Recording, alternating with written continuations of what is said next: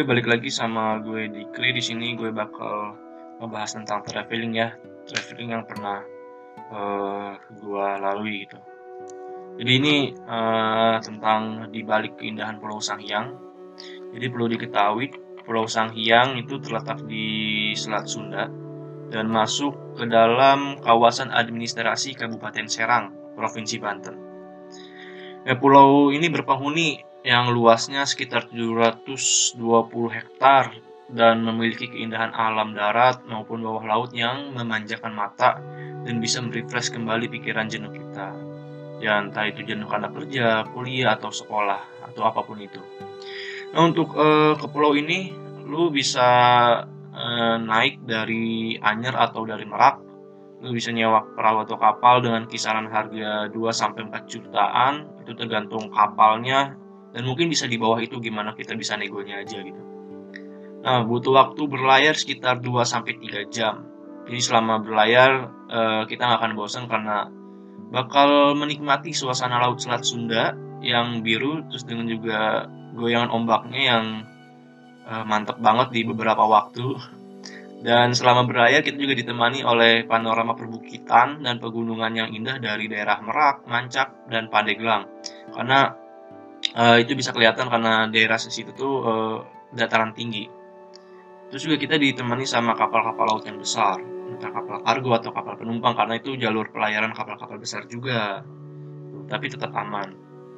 Nah, pas kita udah nyampe Pulau Sangyang, kita disambut sama Amazonnya Banten. Kenapa dibilang Amazon? Karena kita ngelewatin hutan bakau yang rimbun dan muara tuh berkelok-kelok sampai akhirnya kita mendarat di dermaga Pulau Sanghyang dan disambut oleh perkampungan warga.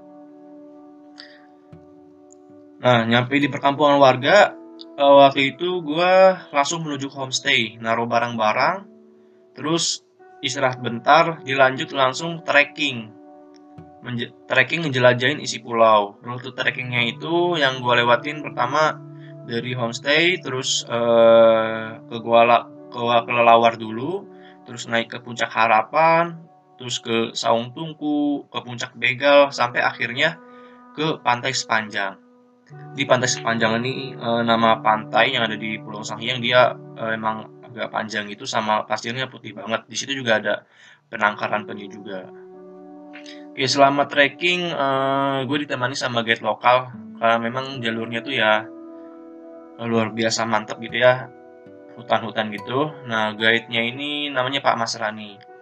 Jadi selama perjalanan Pak Mas Rani ini menceritakan tentang Pulau Sanghyang, seperti kondisi penduduknya, alamnya, dan yang paling menarik perhatian gua adalah ketika beliau bercerita tentang penderitaan masyarakat Pulau Sanghyang.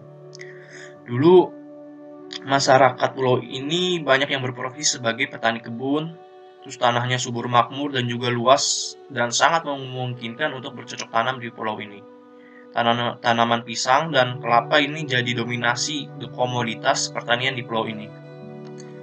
Tapi sekarang, kenikmatan itu hanya dirasakan dahulu kala. Saat ini, mereka dengan jumlah penduduk sekitar 50 kepala keluarga harus hidup tanpa pekerjaan dan sumber penghasilan yang jelas setelah lahan mereka untuk bertani tidak seaman dahulu.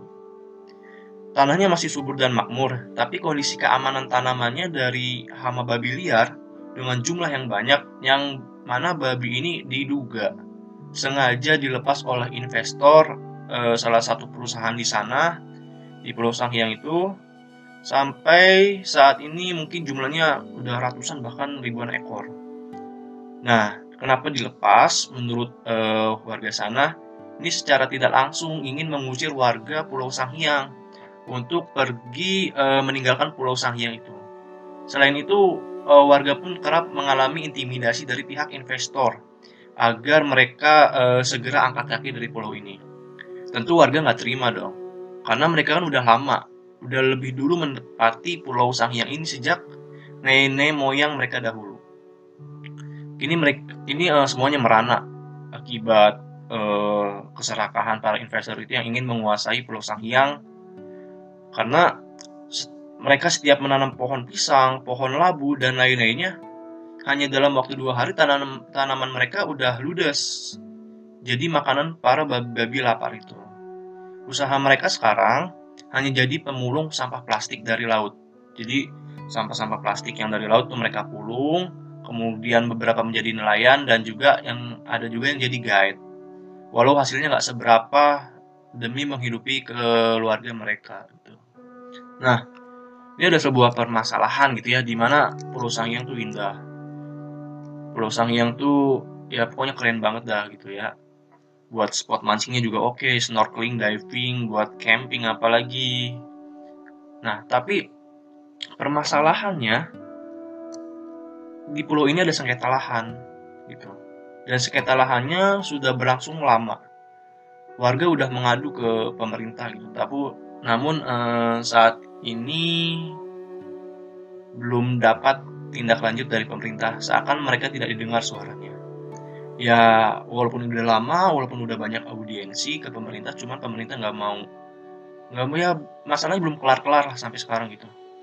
Nah harapan mereka sih sederhana untuk mencapai sejahtera. Kembalikan Pulau Sanghyang kepada warga yang notabene sudah ada sejak nenek moyang mereka agar terciptanya ketentraman warga Pulau Sanghyang gitu. Ya jadi eh, mereka sih ya ingin hidupnya tenang-tenang aja gitu ya ya kalau menurut gua sih Oke, nggak apa-apa investor ada di situ, mau buat resort silahkan, tapi jangan sampai ngeganggu ketentraman dan kesejahteraan rakyat gitu. Karena mereka udah ada. Gitu. Kenapa nggak saling bergandengan aja gitu? Kenapa investor harus menindas e, masyarakat situ? Kan kasihan gitu. Nah, terus juga mengingat ini gue baca-baca juga ya di uh, di beberapa referensi Mengingat pula pada pasal 33 ayat 3 Undang-Undang Dasar 1945 ini menetapkan bahwa bumi, air, dan kekayaan alam yang terkandung di dalamnya dikuasai oleh negara dan dipergunakan untuk sebesar-besarnya kemakmuran rakyat.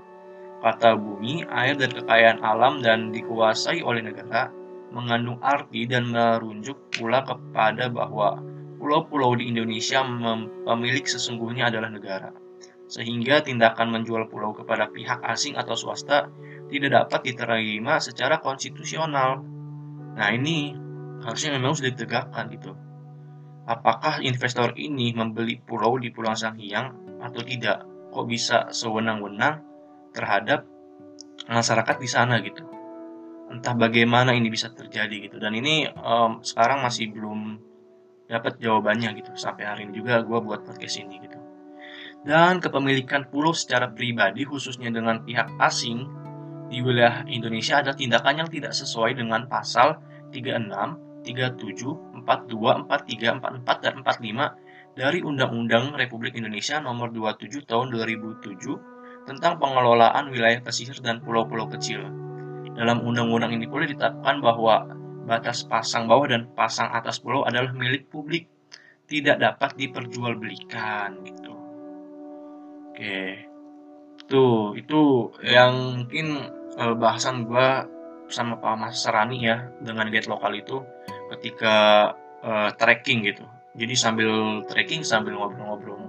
Nah, terus setelah trekking yang cukup melelahkan dan finishnya di pantai sepanjang ini saya istirahat uh, di pantai sepanjang sambil nikmatin panorama dengan pasir putih yang lembut lalu Eh, kita kembali lagi ke homestay untuk istirahat, sholat, dan makan siang.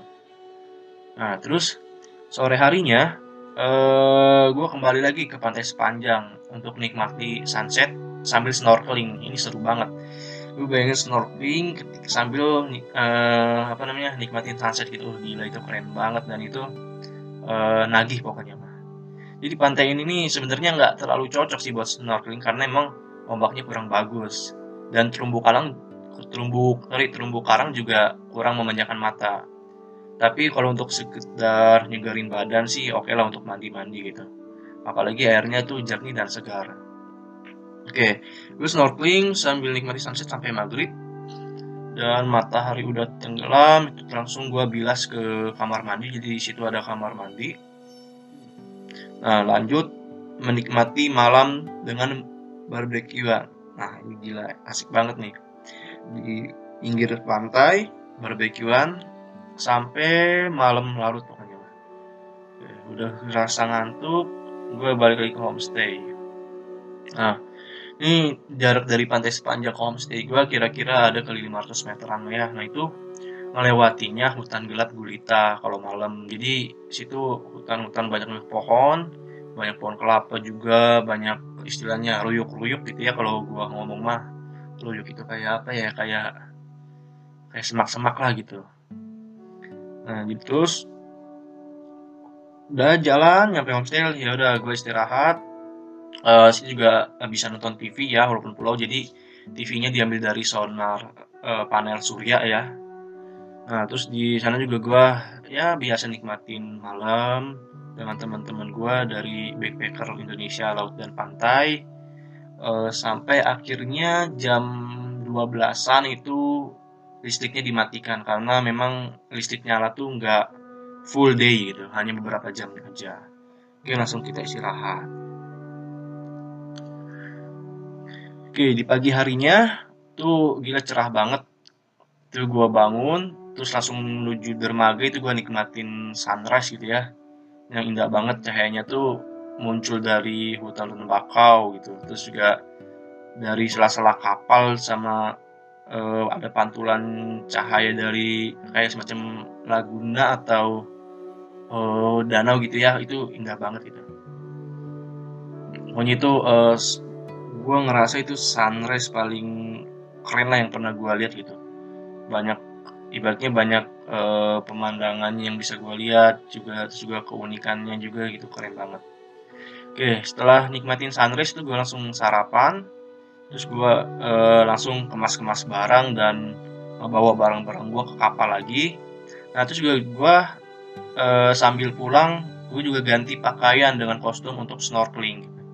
Jadi sambil otw pulang gue sempatkan diri sama teman-teman gue untuk kembali snorkeling di Legon Waru nah di Legon Waru ini nih e, memang tempat snorkeling yang paling populer lah di sini gitu. Jadi sini emang e, bawah lautnya masih indah banget gitu ya. Di sini gue menik, e, menikmati keindahan e, bawah laut sebelum kembali ke rumah gitu. Jadi saat snorkeling uh, sialnya gitu ya kondisi air tuh nggak sedang bagus gitu. Ombaknya besar juga visibilitas airnya juga nggak bersahabat gitu sampai sempat gua mabok laut gitu. Jadi gua snorkeling nggak terlalu lama karena percuma juga gitu ya. Uh, kondisi airnya nggak bagus sama ombaknya juga nggak bagus dan pasti panorama laut juga nggak akan kelihatan bagus juga gitu jadi ya percuma juga. Jadi akhirnya gue mending beres beres-beres langsung uh, apa namanya ya naruh alat-alat snorkeling lagi rapiin alat snorkeling lagi langsung berlayar lagi ke Anyer oke sama suasananya perjalanan pulang sama pergi itu sama pemandangannya juga sama dan tiba di dermaga Anyer waktu itu gue uh, naik dari dermaga Green Garden terus juga pulangnya juga dari dermaga Green Garden gitu ya. Ya nyampe sono gue langsung istirahat dulu habis itu langsung cabut lagi ke Serang gitu. Langsung gue berpisah sama teman-teman gue gitu eh paling itu aja uh, untuk selanjutnya masalah dokumentasi atau apa lo mungkin bisa lihat di blog gue di dikjourney.blogspot.com situ uh, lu tinggal klik aja bagian artikel tentang dibalik keindahan Pulau Sangiang itu ada uh, foto-fotonya tentang perjalanan-perjalanan gue gitu ya. Oke mungkin itu aja yang uh, bakal yang udah gue share ya. Uh, kalau lo minat tentang ke Pulau Sang Siang, minat untuk berkunjung, boleh gue tunggu bisa gue temenin atau lo mau uh, langsung sana aja ya. Kalau misalnya lo dari uh, Jakarta, lu bisa turun di uh, Merak atau lo bisa turun di Cilegon, terus lu naik angkot ke Anyer. Nah kalau lo mau naiknya dari Anyer, tapi rata-rata emang dari Anyer sih. Kalau di Anyer lu bisa uh, naiknya dari dermaga Paku Anyer atau enggak dermaga Green Garden. Oke, dari Cilegon atau Merak lu bisa naik angkot, tujuannya ke situ aja bilang ke mama angkotnya. Angkotnya kisaran 20 sampai 15 ribu kalau dari Cilegon atau Merak ya. Dan untuk uh, sewa kapal tadi udah gue jelasin. Terus untuk homestay-nya kisaran 200 sampai 350 ribuan. Terus ada tiket masuknya juga sekitar 10.000 per orang kalau nggak salah ya. Dulu tuh gue udah lupa ini ceritanya. Gue perjalanannya dari di tahun 2017 gitu. Terus untuk uh, homestay tadi udah untuk guide-nya itu biasanya ngasih kita 100.000 sampai 150.000 gitu. Ya lebih banyak lebih baik sih cuman ya tergantung deal-dealan aja sama mereka nanti. Terus kalau untuk makan itu bisa diobrolin sama homestay-nya gitu. Mau makan apa dan uh, biayanya berapa gitu. Oke mungkin itu aja. Uh, terima kasih udah ngedengerin podcast gue ini. Oke goodbye. Terima kasih semuanya